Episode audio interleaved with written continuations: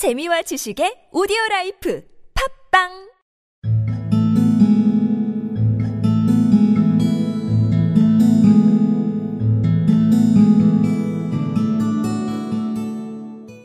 What is the name of this obliging youth?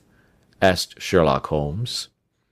His name is Vincent Spaulding, and he's not such a youth either. It's hard to say his age.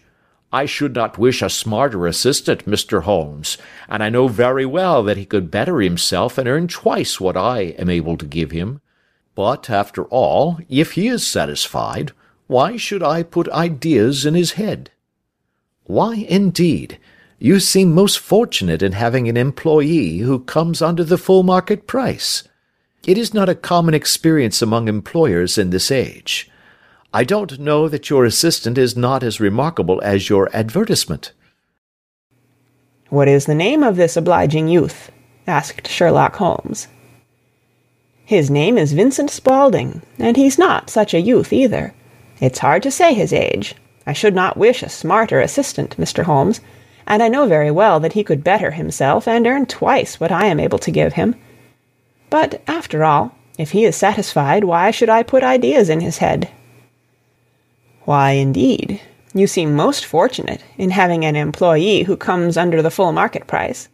It is not a common experience among employers in this age. I don't know that your assistant is not as remarkable as your advertisement.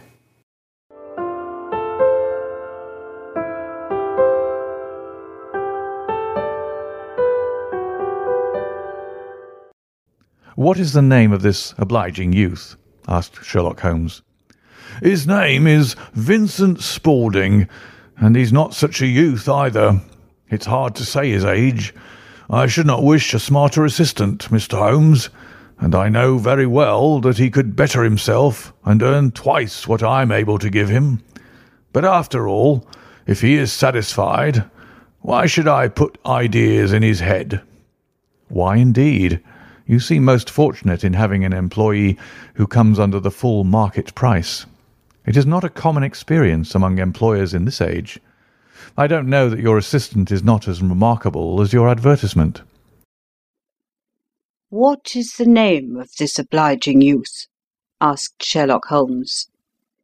His name is Vincent Spaulding, and he's not such a youth either. It's hard to say his age. I should not wish a smarter assistant, Mr. Holmes, and I know very well that he could better himself and earn twice what I am able to give him. But after all, if he is satisfied, why should I put ideas in his head? Why, indeed, you seem most fortunate in having an employé who comes under the full market price. It is not a common experience among employers in this age. I don't know that your assistant is not as remarkable as your advertisement.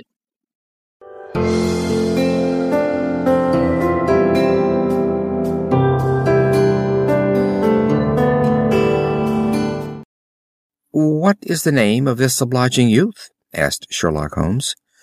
His name is Vincent Spaulding, and he's not such a youth either. It's hard to say his age. I should not wish a smarter assistant, Mr. Holmes, and I know very well that he could better himself and earn twice what I am able to give him. But after all, if he is satisfied, why should I put ideas in his head? Why, indeed? You seem most fortunate in having an employee who comes under the full market price. It is not a common experience among employers in this age. I don't know that your assistant is not as remarkable as your advertisement.